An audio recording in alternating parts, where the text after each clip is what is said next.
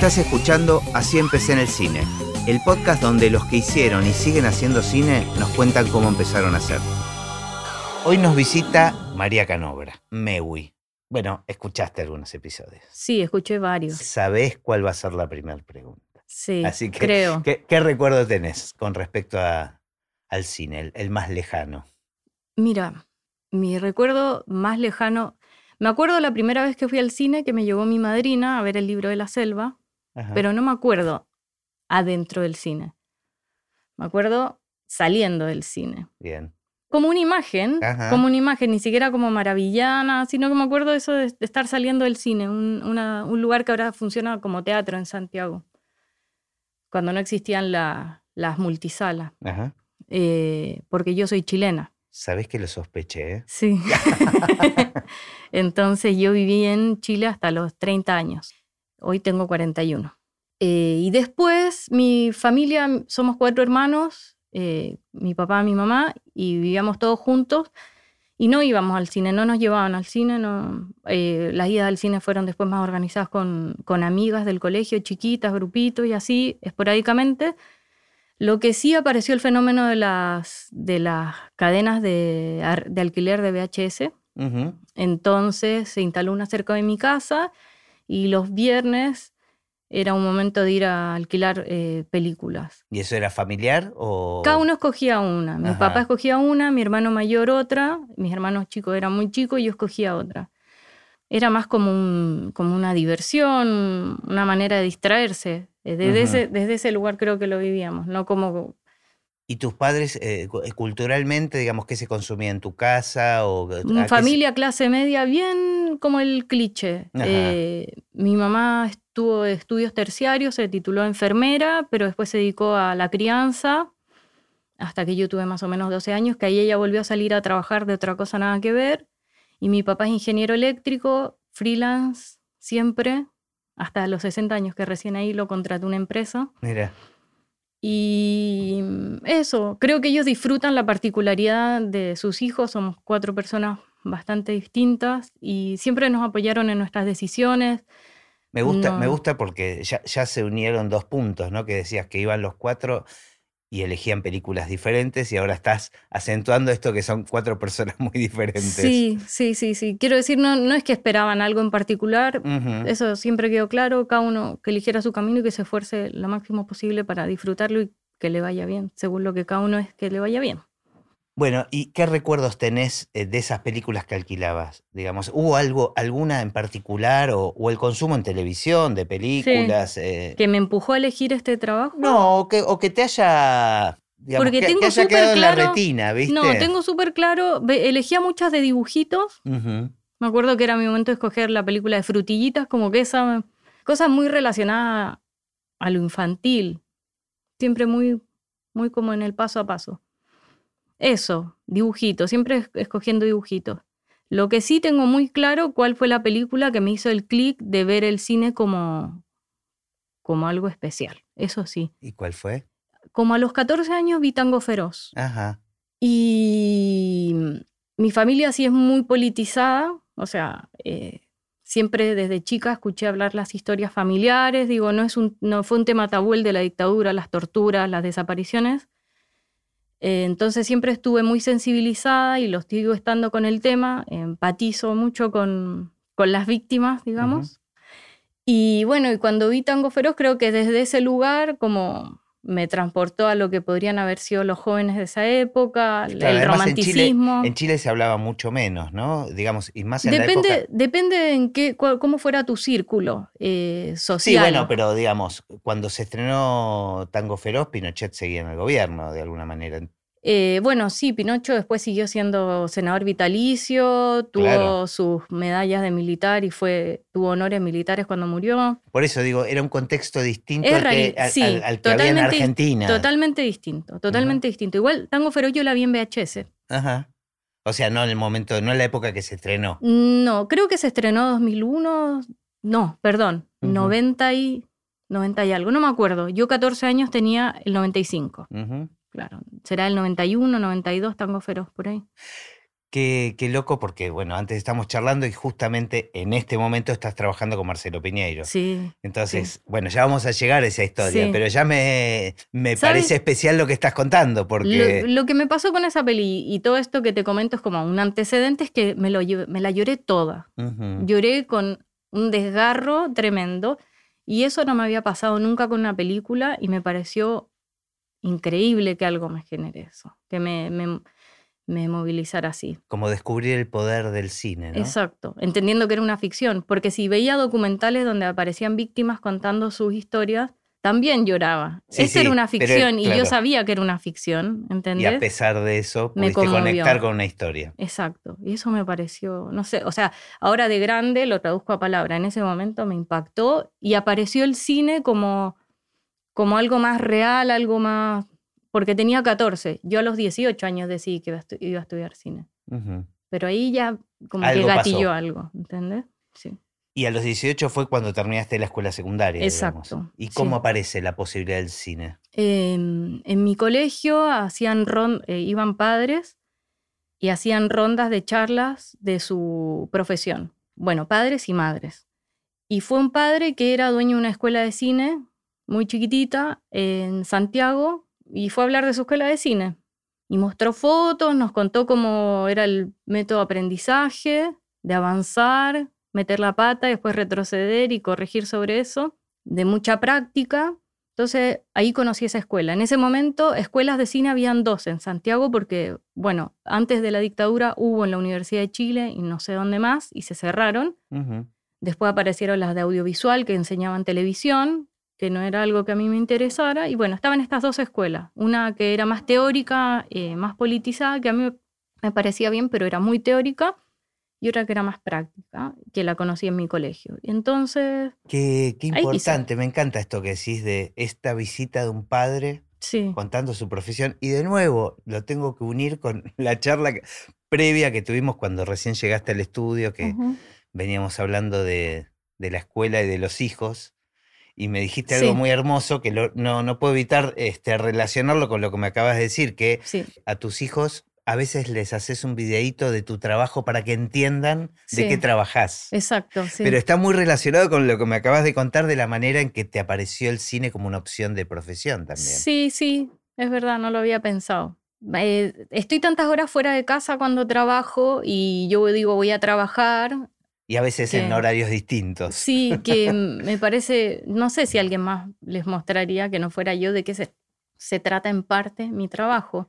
Además, para que no sospechen que sos un narcotraficante o un espía o algo así, ¿no? Ponele, claro, no sé, para darles algo más concreto, porque uno dice trabajo, no sé qué se pueden imaginar, y como mi trabajo no es lo más común, ajá. Bueno, a veces le pido a mi compañero microfonista, a Nico, le digo, hacete un video cuando veo que es una movida más entretenida, tipo en Steadicam. Claro. Me gusta, así le muestro a los nenes que... Genial. Me parece que le estás dando una idea a varios de los que trabajamos en cine para mostrarle a sus hijos, ¿no? Me parece que está buenísimo. Y entonces decidiste entrar a la escuela... De cine, a la escuela de cine. ¿Y con qué ambición, digamos? ¿Qué te imaginabas? Súper perdida. Ni sabía que existía el sonidista o la sonidista en un rodaje. Por eso, ¿no? Me imagino. Todos entramos creyendo que vamos a dirigir, a lo más pensar en que vamos a ser directores de foto, que son las cosas que uno sabe que existen. No, por un lado lamento haber entrado tan chica porque era muy inconsciente, inmadura y con poca capacidad de estudio. Y en mi escuela esa parte de estudiar, de leer, se la hacía uno. Entonces yo me quedaba mucho con lo que era la práctica que se hacía ahí y mucho más chica que mis compañeros, entonces, o más inmadura tal vez. Entonces entré muy como a escuchar, a ver, me empecé a maravillar. Sí tenía una idea, bueno, con todas estas imágenes que yo recibí en esa charla y empezar a imaginarme y buscar fotos, porque en esa época no había un Google como hay ahora, o si lo había era mucho menos común. Me basaba más en fotos o cosas que yo veía, me empecé a imaginar un tipo de vida. Entonces yo sentía... Como que trabajar en el cine era un estilo de vida. Un estilo de vida. Y era eso más lo que a mí me tenía convencida de que yo quería estudiar cine. O sea, este tipo de vida. No quiero ir a una oficina, Me gusta moverme, me gusta que las cosas cambien. Bueno, me gusta lo que pasa puede pasar con una película y es lindo trabajar en eso. Esa era mi expectativa. Y cuando pasamos a segundo año, se empiezan a hacer... durante primer año se armaban grupos. Cada uno armaba el grupo con quien tenía más afinidad. Y todas las semanas se hacían cortos, pero en video. Y se editaban en la escuela, que habían herramientas. Yo, en mi casa, sabía... prender la compu y mover el mouse, nada más. Entonces siempre me mantuve alejada de ese momento. Iba, me sentaba, miraba, no tenía idea. Y los que sí tenían compu en su casa y hacían cosas, se manejaban más. Pero para estos cortos que hacían, ¿se dividían los roles? Sí, pero los roles era más quién hacía la cámara, la construcción de la historia y tomar las decisiones de los planos, poner la casa o conseguir amigos para que actúen. Claro. O cargar las cosas que se necesitaban. Y todo lo que sea post, vos estabas ajena, digamos. Sí, iba y me sentaba al lado, pero no tenía idea y además me sentía incapacitada para hacerlo. Tuve que romper con cosas muy fuertes en mí. En segundo año empezamos a hacer prácticas en cine, con fílmico, y nadie quería hacer sonido. Grabamos con Nagra, con cinta 3/4. Nadie quería hacer sonido. Entonces... siento que desde un lugar más de rebeldía pensé, yo quiero hacer lo que nadie quiere hacer y lo quiero hacer bien. Entonces me comprometí mucho con Y el con azar, eso. ¿No? Porque tal, o sea, ¿cómo Yo a veces juega? Si le cuento a alguien siento que es como que mi vínculo con el oficio es como un noviazgo que terminó en casamiento. Te empieza a gustar, te tinca, puede ser... Te tinca no sé si se entiende en Argentina. No, como, pero contame. Te tinca es como cuando uno dice, puede ser... Ajá. Me gusta un poco. Te provoca. A ver, me empiezo a acercar. Ajá. Y así de a poquito hasta que hicimos un corto y como te decía, yo era más chica y como que era más tímida en esa época y me gustaba estar en silencio, no dudaba en pedir las cosas que necesitaba, que me parecían según lo que me estaban enseñando, pero me gustaba ese rol como discreto. Y como le ponía onda y estudiaba para las pruebas, mis compañeros me empezaron a invitar a hacer el sonido en sus cortos y después los profesores me veían entusiasmada, entonces el director de la escuela me dijo que en un estudio de sonido necesitaban un practicante si quería ir y fui. Y después compañeros empezaron a hacer trabajos con compañeros más grandes o de otras escuelas y me recomendaban y así. Claro, y te empezaste a sentir más segura y fuerte. Y empecé a ganar experiencia. ¿Y qué te pasaba con los otros roles? O sea, ¿había alguno que te resultaba atractivo o sentías que estabas dejándolo relegado? No, para nada. Me enfoqué, creo que tiene que ver con cómo me funciona la cabeza. Me enfoqué y empecé y me gustó estar haciendo lo que nadie quería hacer y que me dijeran que lo hacía bien, que me fui por ese lado. Claro. Y lo empecé. Y desde la escuela, yo tenía después en tercer año una pareja de profesores, Boris y Andrés, que le decimos el abuelo, que ellos trabajaban como sonidista y microfonista en rodaje y trabajaban en rodaje. Ajá. O sea, a veces íbamos a clase los sábados porque durante la semana rodaban películas, entonces para mí era muy motivante escucharlos a ellos y que las clases se basaran en sus propias experiencias y que las fotos que nos mostraban eran del rodaje que estaban haciendo. Claro. Y desde ahí yo ya me empecé a enterar que nuestro trabajo era un trabajo en que se remaba en dulce de leche en rodaje, ¿entendés? Porque no se ve. Se escucha y los que escuchamos somos poquititos. Entonces, a la generalidad le cuesta entender lo que nosotros pedimos o buscamos hacer. Sí, no solo eso, sino que es un trabajo que se nota sobre todo cuando está mal. Exacto. ¿No? Sí, o sea, ahí todos se acuerdan de uno. Pero cuando está bien es imperceptible. Exacto, sí. Entonces como que parece que me gustaba meterme en una cosa que era medio una batalla. Me gustaba eso, qué sé yo, no sé, cosas de la personalidad. Soy media peleadora, okay. Lo digo corrigiendo en la vida, pero bueno, tal vez tiene que ver con eso. Cuando decís que el trabajo consiste en remar en dulce de leche, sí. ¿Concretamente a qué te referís? Mira, desde cosas tan básicas como pedir silencio cuando vamos a toma, antes de ir a toma, para no decir anda sonido, sin estar enterado que hay un ruido de fondo del que no te diste cuenta. O sea, eso ya me parece básico. Pedimos silencio y nos cuesta mucho conseguir silencio. La gente cree que silencio es susurrar, es caminar en punta de pie y todas esas cosas molestan. Sí, se registran y ensucian y nos distraen. Es lo que yo siempre digo, es como... O sea, yo entiendo que hay mucho de psicología en nuestro trabajo, ¿no? Pero quiero que mis desafíos sean más técnicos y no psicológicos. No, o sea, ¿entendés? No distraerme, claro. No distraerme en que mis compañeros, por ejemplo, en este caso, nos den silencio, sino que tengo una toma que es compleja, que tiene mucho movimiento, muchas luces por todos lados y no quiero hacer sombra, no quiero entrar en cuadro, en mi caso de microfonista, y quiero estar en eje y lo más cerca posible de la fuente emisora que sería el actor o la actriz. ¿Entendés? En general, siento que tengo suerte con los compañeros y compañeras que me toca trabajar, pero hay veces que hay algunos que por ahí están más arriba de un caballo, incluso te sugieren cómo trabajar, qué hacer, para que tu trabajo no dificulte el de ellos, ni los distraiga a ellos. Te referís a gente de otros rubros. Exacto, sí. ¿Para qué vas a ir acá con boom si tienes inalámbrico? Dale, apúrate.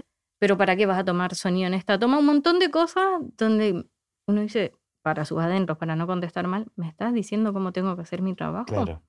Yo no te digo cómo. Y el trabajo que va a afectar al tuyo de alguna manera. Sí, ¿no? Sí. Yo, o sea, hacer películas o series es como un reloj. Somos piezas que se van engranando y permitimos que el agujero avance. O sea, el relojero avance. ¿Entendés? Es más, haciendo la analogía con el reloj, nuestra batalla es contra el tiempo. Total. Y entonces tenemos que estar engranaditos. ¿Te pasó con esta pareja de profesores que te enganchó? Que, sí, me estimularon mucho. Claro, el estímulo vino por la conexión con el trabajo real, digamos, sí. No solo con lo teórico. ¿Vos empezaste a participar con ellos de...? Yo después fui microfonista de ambos. Cuando el que era microfonista empezó a hacer sonido, fui su microfonista y también hice un par de películas con el que era el titular. Pero eso fue después, en Chile, sí. Fue posterior. ¿Hubo algún trabajo, alguna película donde dijiste, ah? Cuando empecé a vivir de... ¿Y cuándo fue eso? El año 2005 era la primera campaña presidencial de Michelle Bachelet. Y vino una pareja fue a Chile, una pareja de un chileno y una belga, Leo y Veronique, a hacer un documental durante todo el año, a seguirla por todo Chile. Y en ese entonces yo venía conociendo un amigo que es director de foto, Inti Briones, y él me recomendó con ellos para hacer el sonido. Entonces tuve un año, mientras paralelamente con los tiempos libres estaba de asistente, súper asistente, nunca me metí en profundidad en la post, pero en un estudio de post de sonido. ¿Hay muchas productoras de sonido en Chile? Ahora no lo sé. En esa época había un par de estudios grandes, que creo que literalmente eran dos, y después estudios más chiquititos, muy chiquitos. Yo estaba en uno chiquitito. ¿Y en general el sonido directo estaba en vínculo con las productoras de post o no? Sí. Yo siento que eso es algo que de a poquito va aflojando. Sí. Contactaban al de la post y el de post recomendaba al equipo de sonido directo. Pero cuando decís de a poquito va aflojando, ¿a qué te referís? Que mi experiencia ahora con los sonidistas que yo trabajo, sonidistas, mujer y varones, es que son personas que han ganado mucha experiencia y la producción no llega a ellos a través de un estudio de sonido, sino que directamente a ellos porque les interesa laburar con ellos. Como cosas independientes, exacto, digamos. El directo con la post. Exacto. Sí. Bueno, me estabas contando entonces esta experiencia con Bachelet. Sí, y estuve un año hasta que asumió ella como presidente. El último día de rodaje creo que fue... ¿Estuviste un año haciendo el seguimiento de ella? Sí, por todo Chile. Qué hermoso, qué linda experiencia. Sí, y a mí antes había hecho películas y documental, pero como estaba recién salida y mis referentes eran personas que yo admiraba mucho, no me atrevía a decir que yo era sonidista. Decía que trabajaba en sonido. Ok. Y es más, un día se lo comenté a Boris, que era mi profesor, y de un modo muy de él me dijo... Tipo, no me lo dijo así, déjate hueviar, pero en otras palabras, claro, es como déjate boludear. Claro. Ya saliste de la escuela, asume que eres una adulta, estás trabajando. Y ya estabas viviendo del sonido. Cuando hice ese documental de Bachelet, bueno, empecé a tener ingresos mensuales, entonces me sentía que ya estaba. De hecho, al año siguiente me fui a vivir con una amiga, ya lo asocié con eso. Está muy bien, con la independencia. Claro. ¿Y siempre como microfonista? No.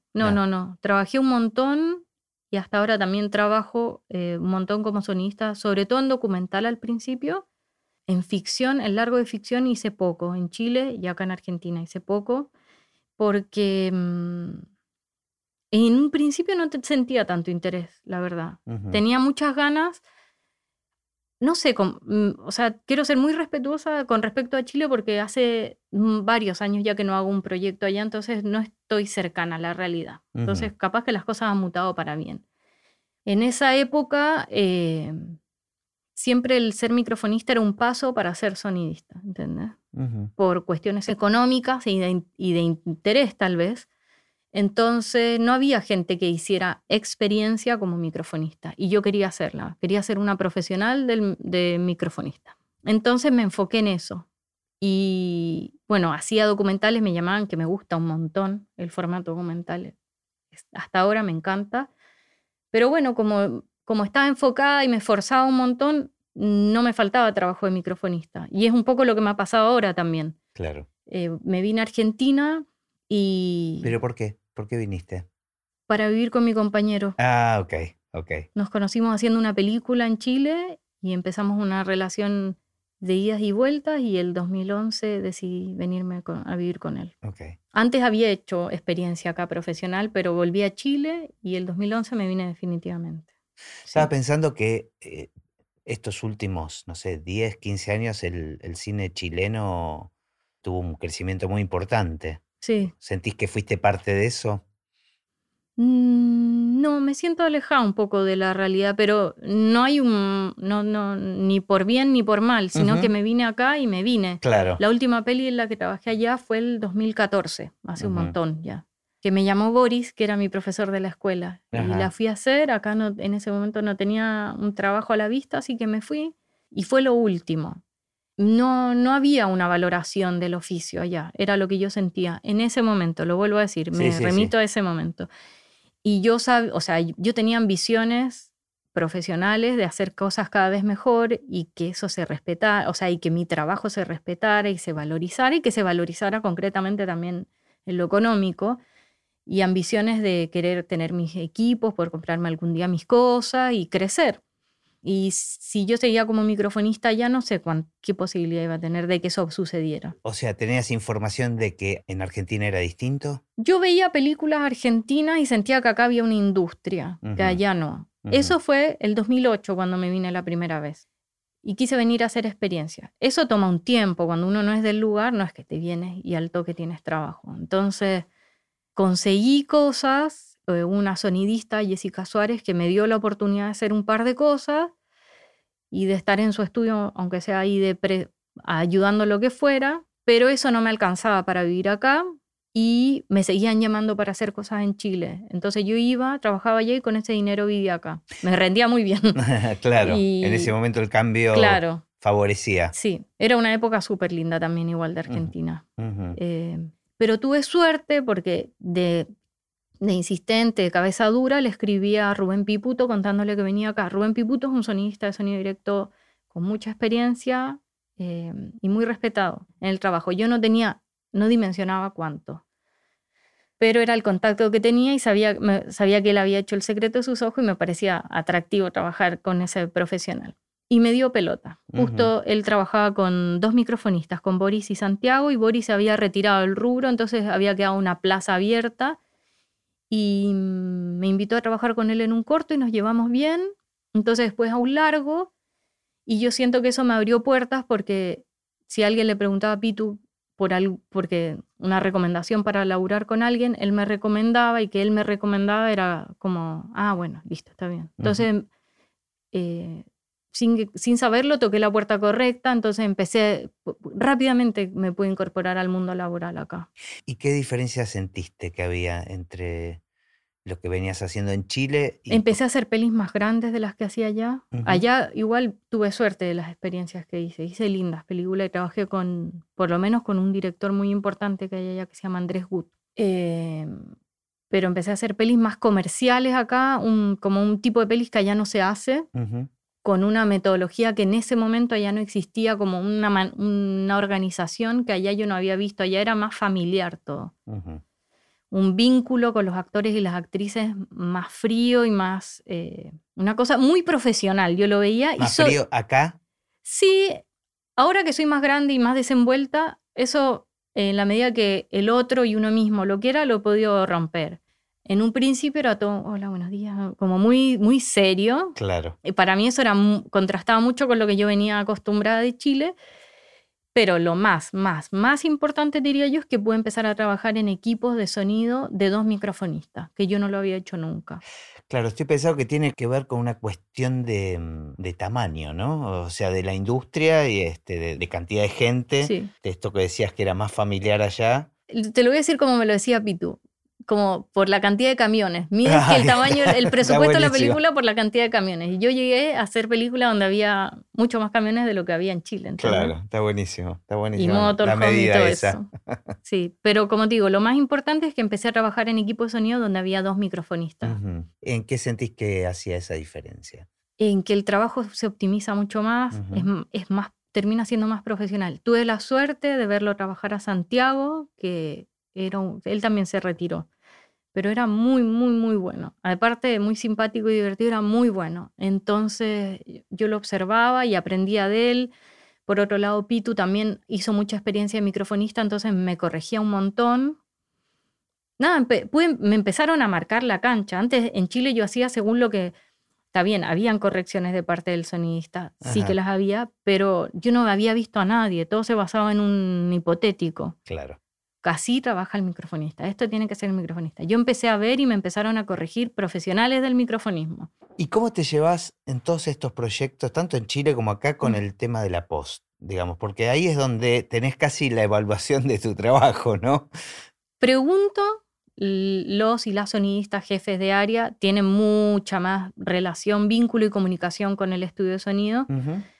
Entonces, a través de ellos y ella, me llega esa data. Les gustó el material, se dobló muy poco, estuvo muy bien esto, a través de ellos. Alguna vez alguien del estudio de sonido también me lo comentó, pero yo no tengo... No hay una interacción. No. Y, por ejemplo, recuerdo una sola vez, y si me equivoco pido disculpas, una sola vez que hubo una reunión con el jefe de sonido del estudio y el sonidista directo, y yo presente, para planificar el rodaje que fue para la película Gilda. Nos reunimos Javier Farina, Leandro de Loredo, yo, y no sé si había alguien más del estudio, y donde Leandro nos hizo como una bajada de línea, porque era una peli con mucho playback y músico en vivo y cosas que requería que estuviéramos todos medio enterados de lo que se necesitaba y cómo lo íbamos a hacer. Claro. Después cuando he hecho pelis, cuando vivía José Luis Díaz, él también se pegaba viajes a los rodajes. ¿Y no sentís que suma eso? Un montón, un montón. Sí, suma un montón. Porque nosotros, desde lo personal de la productora con Adri, que maneja más que nada la parte de sonido, tratamos, por lo menos, uh-huh. de aparecer un poquito, ¿no? En los rodajes, de tener alguna charla previa. Pero es verdad que tal vez no se hace con todo el equipo de director. Sí, a mí no me cabe duda que el sonidista o la sonidista sí tiene esa charla y ese vínculo permanente, porque uh-huh. es lo que yo les escucho y les veo. Uh-huh.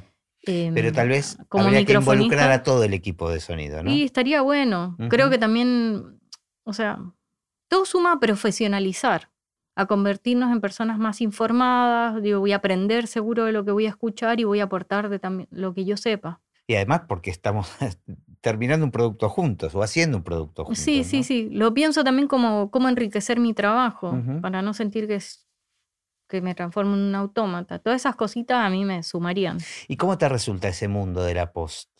Porque es como ir a la cocina donde los chefs están trabajando con tu materia prima, digamos, sí. ¿no? Con lo que vos produjiste, sí. de alguna manera.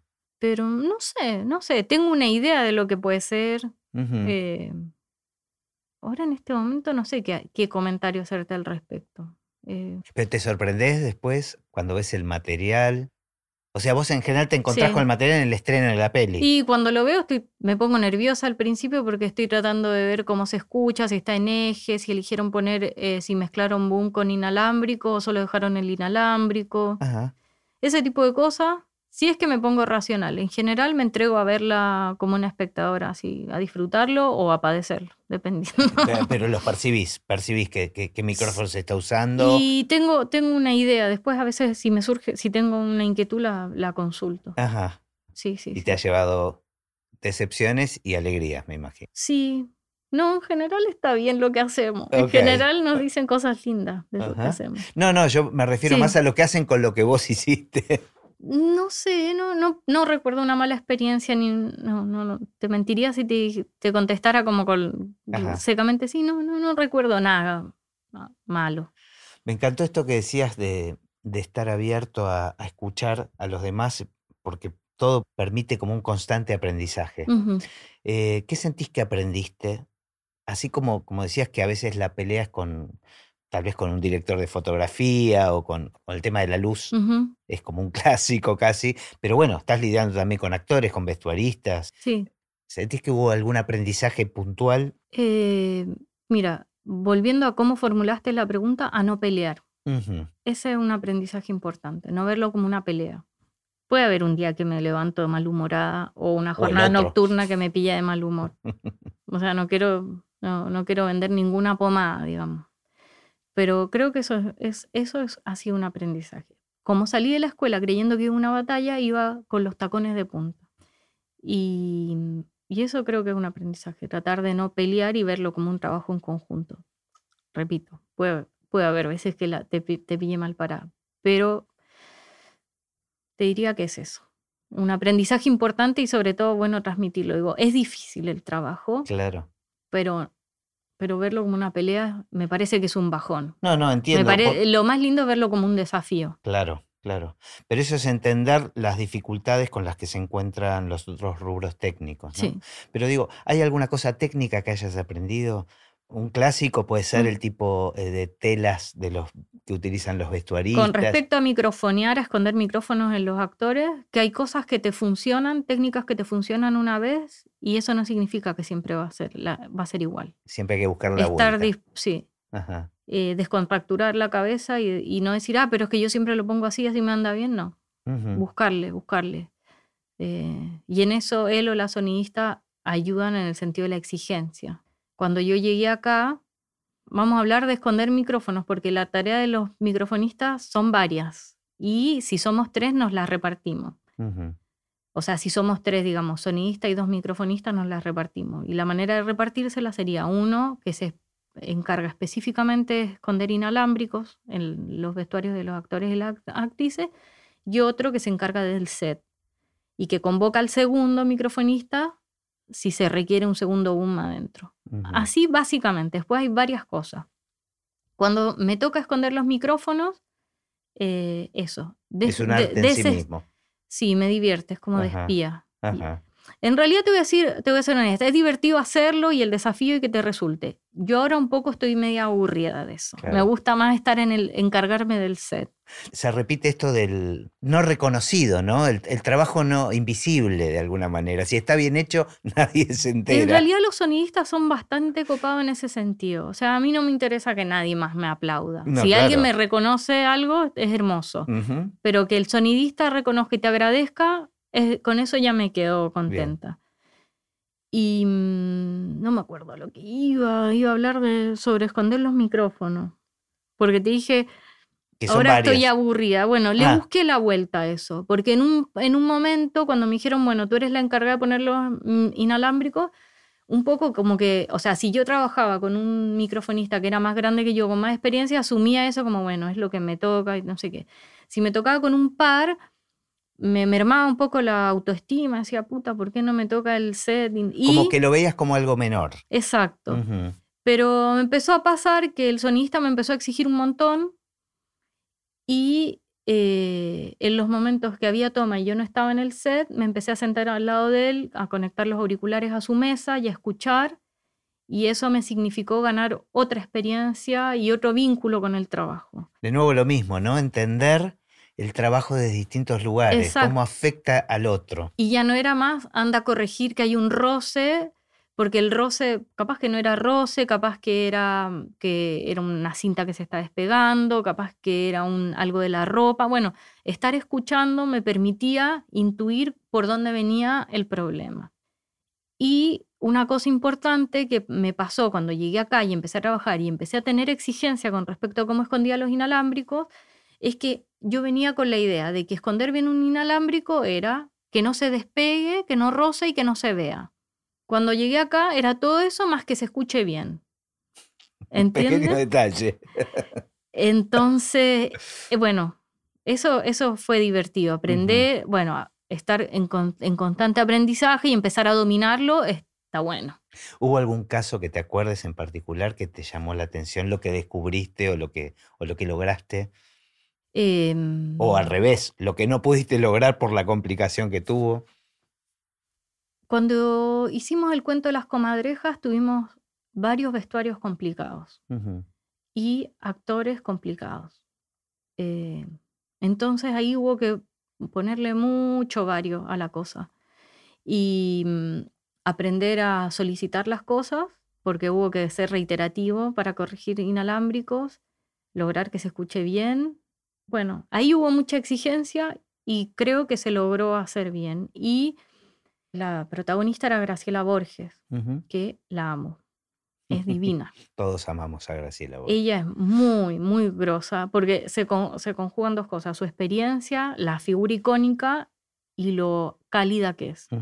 Hay que responderle. Cuando los actores y las actrices tienen mucha experiencia, entienden tu trabajo. Entonces tampoco puedes pifiarle, claro, ni chamullar. Y ella usaba una peluca con un turbante. Sus vestuarios eran medios complicados. Entonces, una opción era esconderle el micrófono en la peluca, en el turbante. Y cuando llegué a hablar con el peluquero, para el peinador, para probar eso y estaba ella presente, hubo reticencia. De parte de ambos. Y sobre todo del peinador. Tanto así que empezamos a tardar. Y llegó Campanella a ver qué pasaba. Era un momento donde mi voz se escuchaba menos, porque bueno, llegó el sonidista Rubén Piputo, estaba el peinador, estaba Graciela, que no sabía lo que yo estaba pidiendo, o no entendía más bien, no sé, se dio una situación confusa. Terminó llegando Campanella, ¿qué es lo que pasa? Y en algún momento me impongo con mi voz y les demuestro que yo estoy tranquila con la idea que tenemos con Pitu. Y también digo, bueno, si no funciona, no funciona. ¿Qué es lo grave acá? Claro. No sé. Y me parece que el tono en que lo dije y la seguridad con lo que le dijo fue... Campanella dijo, bueno, háganlo entonces. Y se hizo. Pudimos ponerle el micrófono entre la peluca y el turbante. Y funcionó. Y funcionó. Y nos recontra salvó las papas. Claro. Y eso también para vos fue un aprendizaje, ¿no? De cómo... Bueno, para lo que decías mí, antes, ¿no? Me di vuelta comunicar. Y dije, bueno, listo, lo hacemos. Y después Pitu me hizo ver y me agradeció un montón que lo hubiésemos podido resolver así. Y ahí creo que me di cuenta que estaba buenísimo lo que habíamos hecho. Y después me estabas hablando de los otros roles. Sí. ¿No? Digamos, uno era ubicar los micrófonos. Claro. Y el otro sería encargarse del set. Ser como los oídos y los ojos también del sonidista en el set. Porque el sonidista no está en el set, lo ideal es que esté concentrado en su grabador, escuchando lo que le llega de los inalámbricos y del boom, y no distraído con otras cosas que pueden estar pasando en el set. Entonces, ese microfonista que está ahí es quien le comunica y quien intenta resolver las dificultades que hayan ahí, además de levantar el micrófono con la caña y... Claro, es el que se puede anticipar también, exacto, ¿no? De los problemas que... Sí, sí. ¿Y ese rol te gusta? Ese me gusta un montón, porque es un término medio, no tienes la responsabilidad del sonidista ni estás sentado como él o la sonidista todo el tiempo en el grabador, pero bueno, tienes un vínculo igual de más responsabilidad, te comunicas con él o la asistente de dirección, con la gente de las otras áreas, negocias cosas con luces,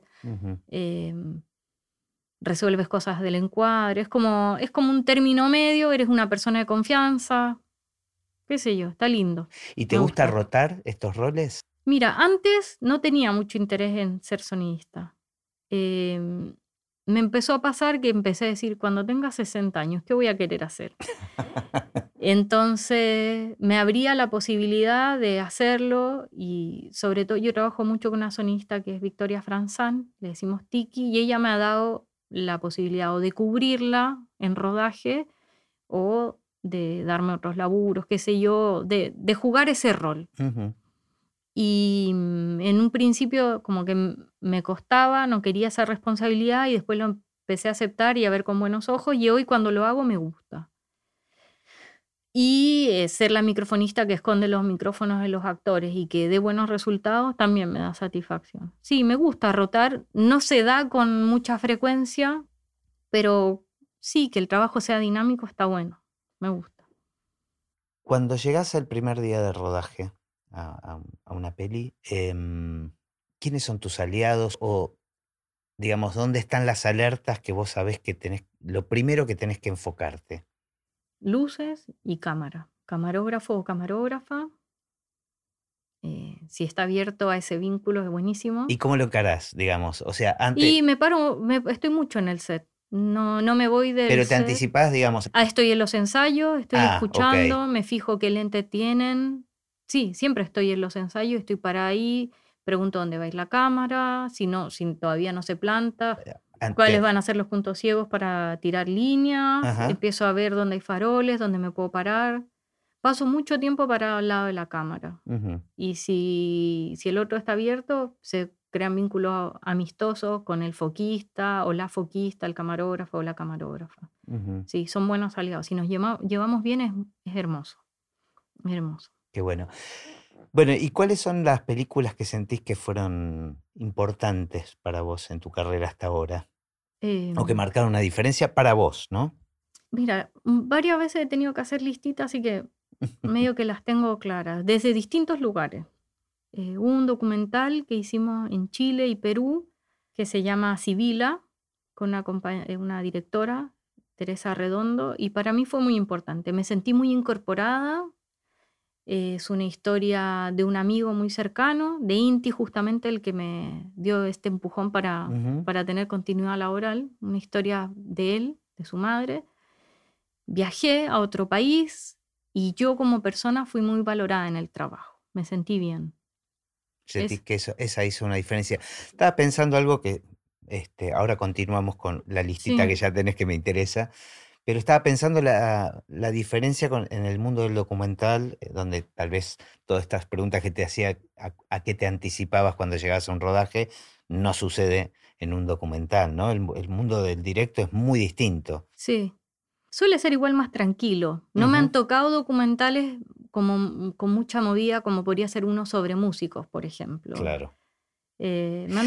Yo estoy pensando que tal vez es más tranquilo justamente porque las variables son infinitas, digamos, porque no hay nada que uno se pueda anticipar. Entonces no hay nada... Se vive también en general mi experiencia con un espíritu muy solidario, muy de equipo, muy colaborativo. Como somos poquitos, o sea, hay que ser muy torpe para no querer generar ese clima, ¿entendés? Claro. Entonces siempre me pasó que son lindas experiencias, de mucha reflexión. O sea, vas a grabar, por ahí lo que grabas puede ser algo así como estamos ahora, sentados, claro. Micrófono, cámara. Eso es más controlable.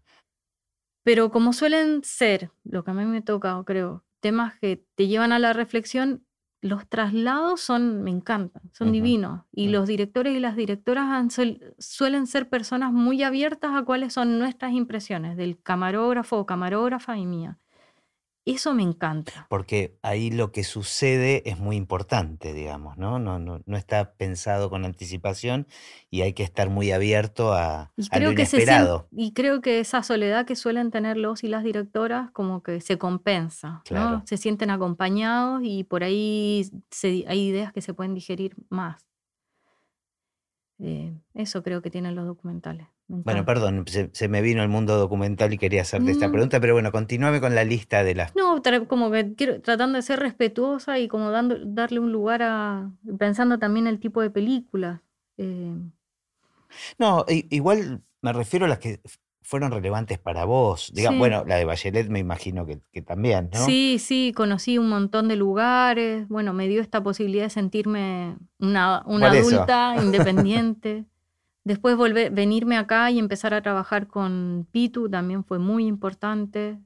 Siempre voy a estar muy agradecida de él. Por todo, y también porque es una persona que es muy solidario con sus conocimientos. Uh-huh. Es exigente, pero es muy solidario y muy cariñoso también. Tiene esa humanidad. Después, cuando empezamos a trabajar con Victoria Franzán, con Tiki, hicimos una película que se terminó llamando La Odisea de los Giles, con Nicolás Payueta, de microfonista también, y lo disfruté mucho con lo que logramos hacer como equipo, cómo nos amalgamamos y nos organizamos, y era una película súper exigente, con mucha noche, mucha lluvia, muchos actores y muchos actores importantes.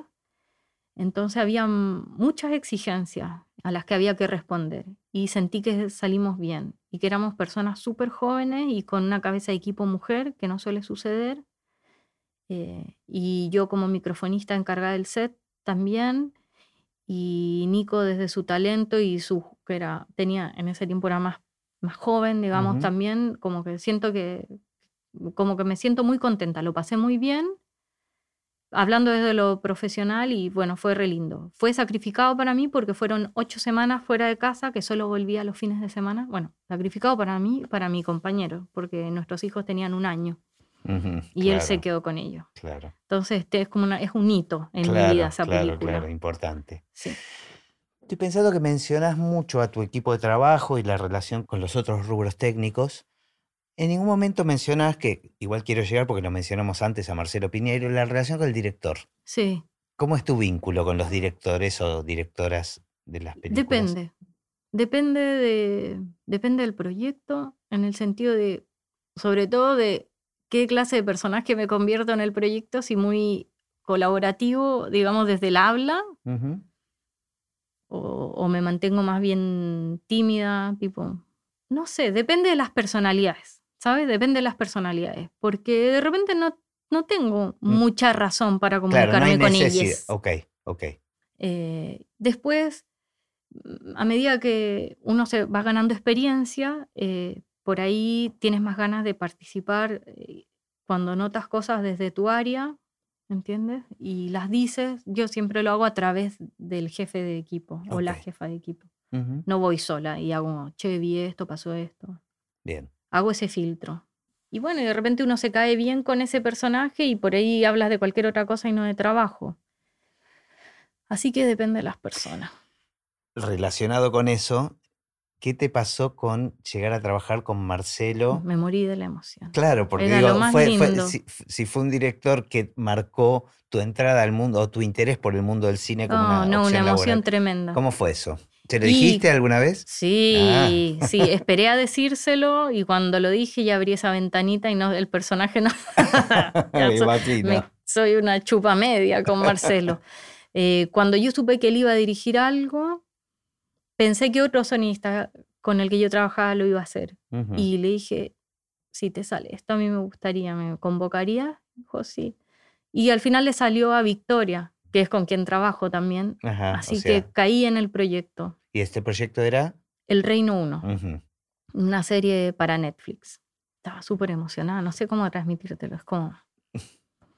Nunca me imaginé, imagínate, yo estaba en Chile, ni siquiera estaba en el mismo país, aunque estamos al lado, pero, sí, pero era una realidad muy lejana, una posibilidad que no. Y una película que te marcó. Sí, así que me emocioné un montón, estaba nerviosa. Me muero si algo de nosotros falla para él, es como que siento esa responsabilidad. Ajá.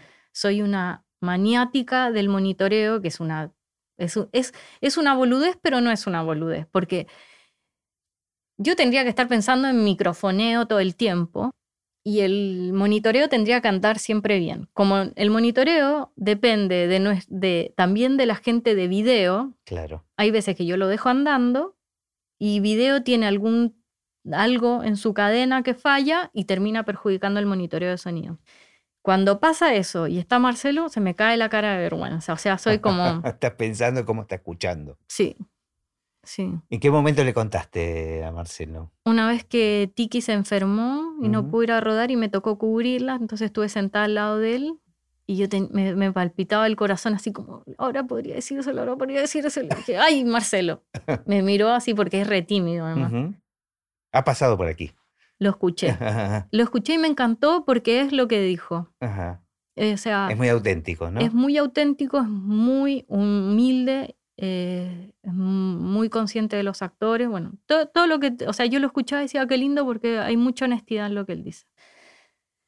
Y le dije, Marcelo, es tu culpa que yo esté acá. Así como, ¿viste cuando uno dice una cosa con torpeza? Como, ¿sabías que es tu culpa que yo esté acá? Y me queda mirando como, ¿qué? Le dije, sí, yo cuando vi Tango Feroz quise estudiar cine. Y me puso cara de ternura.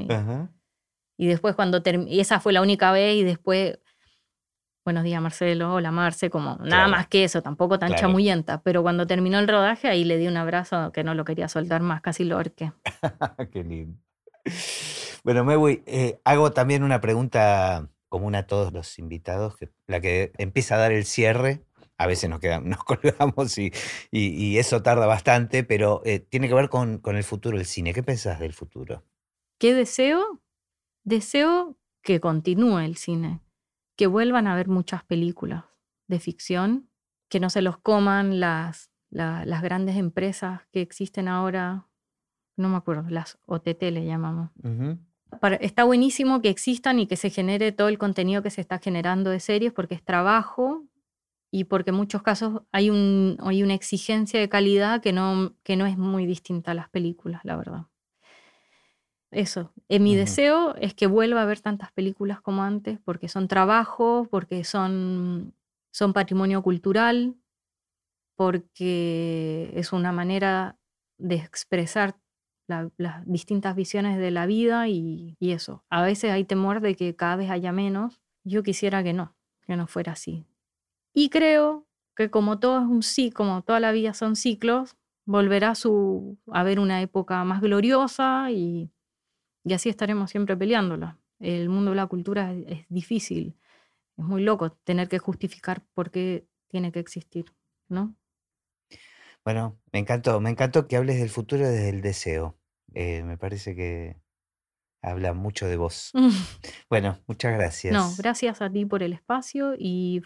no sé, felicidades por lo que haces. Creo que terminé hablando muy de mí, pero a mí lo que más me interesaba era hablar del oficio y escuchar a otros compañeros y compañeras hablar de sus oficios, y me parece que eso se logró y está bueno que quede, sobre todo para quienes desconocen el mundo o para quienes tienen interés de meterse y tienen miedo. Lo que pasa que es como lo que decías de Marcelo, la manera más auténtica de hablar del oficio es hablar desde uno. Así que está buenísimo desde el lugar que contaste tu historia. Así que bueno, me encantó. Bueno, muchas gracias.